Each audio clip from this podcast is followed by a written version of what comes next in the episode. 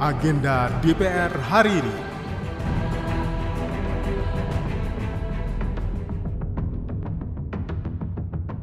Halo, apa kabar? Kembali lagi bersama saya Tiara Mustika di Agenda Kerja Wakil Rakyat hari ini, Rabu 1 November 2023.